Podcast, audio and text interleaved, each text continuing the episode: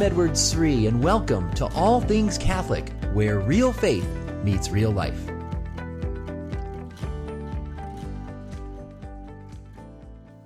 What do you do when you feel stretched? You feel overwhelmed? You feel like you're in over your head, you're not sure how something's going to work out. Maybe it's a project you're doing at work, or maybe it's something financially, and you're saying, I just don't have the funds for this, or maybe you just don't have enough sleep, or there's something going on in your family life. If you ever had moments like that, what do you do?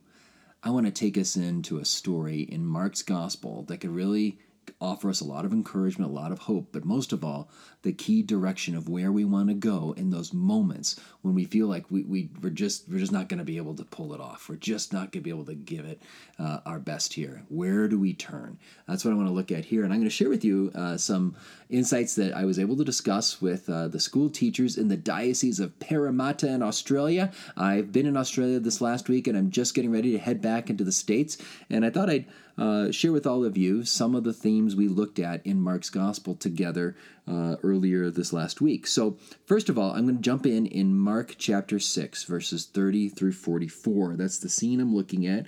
And it's, it's one of those accounts that I'm sure you many of you have heard before. It's the story of the multiplication of loaves. Here's what happens Jesus takes the uh, disciples, it says in chapter 6 of Mark's Gospel, verse 31, to a lonely place. A lonely place. So some, people, some translations say a deserted place. Uh, the word in Greek really is uh, implying the wilderness wilderness. So, right there, when you hear about Jesus going into the wilderness, going into the deserted place, uh, what do you immediately think of? In the Jewish Old Testament background, you might be thinking of the story of the Exodus, the journeying through the wilderness. And while they're there, the disciples notice that the people have been with them all day and they haven't had anything to eat. And Jesus and they're worried, says, Oh, Jesus, this is a deserted place. The hour is now late. You should send them away into the country and villages to go try to find some food. Um, now that's interesting. So the, disciples are all worried. How are these people going to eat? We better better send them away. Send them off to go find some food. The, they should be remembering their story. They should be remembering their history. That God had once provided for the people in the wilderness, in the desert. He provided the manna, that heavenly bread that came down to feed the Israelites for those 40 years. 40 years journeying through the wilderness on the way to the promised land, and God provided for them every day without fail. He is trustworthy. Now, the disciples are freaking out and they, they, they don't have trust. They're, they're trying to find a practical means. We better send the people away. And Jesus just turns to them and says, Well, you give them something to eat. And they once again, again, not knowing their story, not trusting in God, they say, "Oh, shall we go and buy two hundred denarii worth of bread, which is uh, two hundred days' wages worth of bread? Uh, that wouldn't be enough to fill everybody." And, and, then finally, Jesus says, "How many loaves do you have?" And they say, uh, five loaves, and we've got two fish. That's it." and then Jesus commands them and says, I want, you, I want everyone to go sit down in companies upon the green grass. And so they sat down in groups by hundreds and by fifties. Now that, that language there about how they're all going into groups of hundreds and fifties, that's not just random, you know, little background numerical detail. That's deliberate by Mark to remind us of how the tribes of Israel, when they were journeying uh, out of Egypt toward Mount Sinai. This is how they were encamped. When they were in the wilderness, they encamped in the desert in rows by 100s and 50s. Uh, so, once again, bring to mind that whole Exodus imagery. The, uh, the, the disciples should have known their story. They should have trusted God provides if we just trust Him. He provided the man in the desert. He could provide the bread right now in the midst of their little crisis that day. And then what does Jesus do? It says in verse 51 And taking the five loaves and the two fish, he looked up to heaven and blessed and broke the loaves and gave them to the disciples to set before the people. And then you know what happens. He ends up feeding all the thousands of people that day as he multiplies the loaves. But did you catch the language there in Mark chapter 6, verse 41? Does that sound familiar? That Jesus looked up to heaven, he blessed the bread, he broke it, he gave it to the disciples. What does that remind you of? This is imagery taken right out of the gospel accounts of the Last Supper. because at the Last Supper, Jesus is going to take the bread, he's going to bless it, he's going to break it, and he's going to give it to the disciples. The exact same language. So Jesus is showing us here in the multiplication of loaves, it's a foreshadowing of the gift of the Eucharist. Just as Jesus multiplied loaves to feed the multitude of hungry people that day, he's going to give us the gift of himself, his very body and blood in the Eucharist that's going to be multiplied millions of times throughout the world and throughout the centuries to feed the starving souls, the souls that are starving spiritually. They will be fed by Jesus' body and blood in the Eucharist. So, the practical point for all of us, though, I think, is this.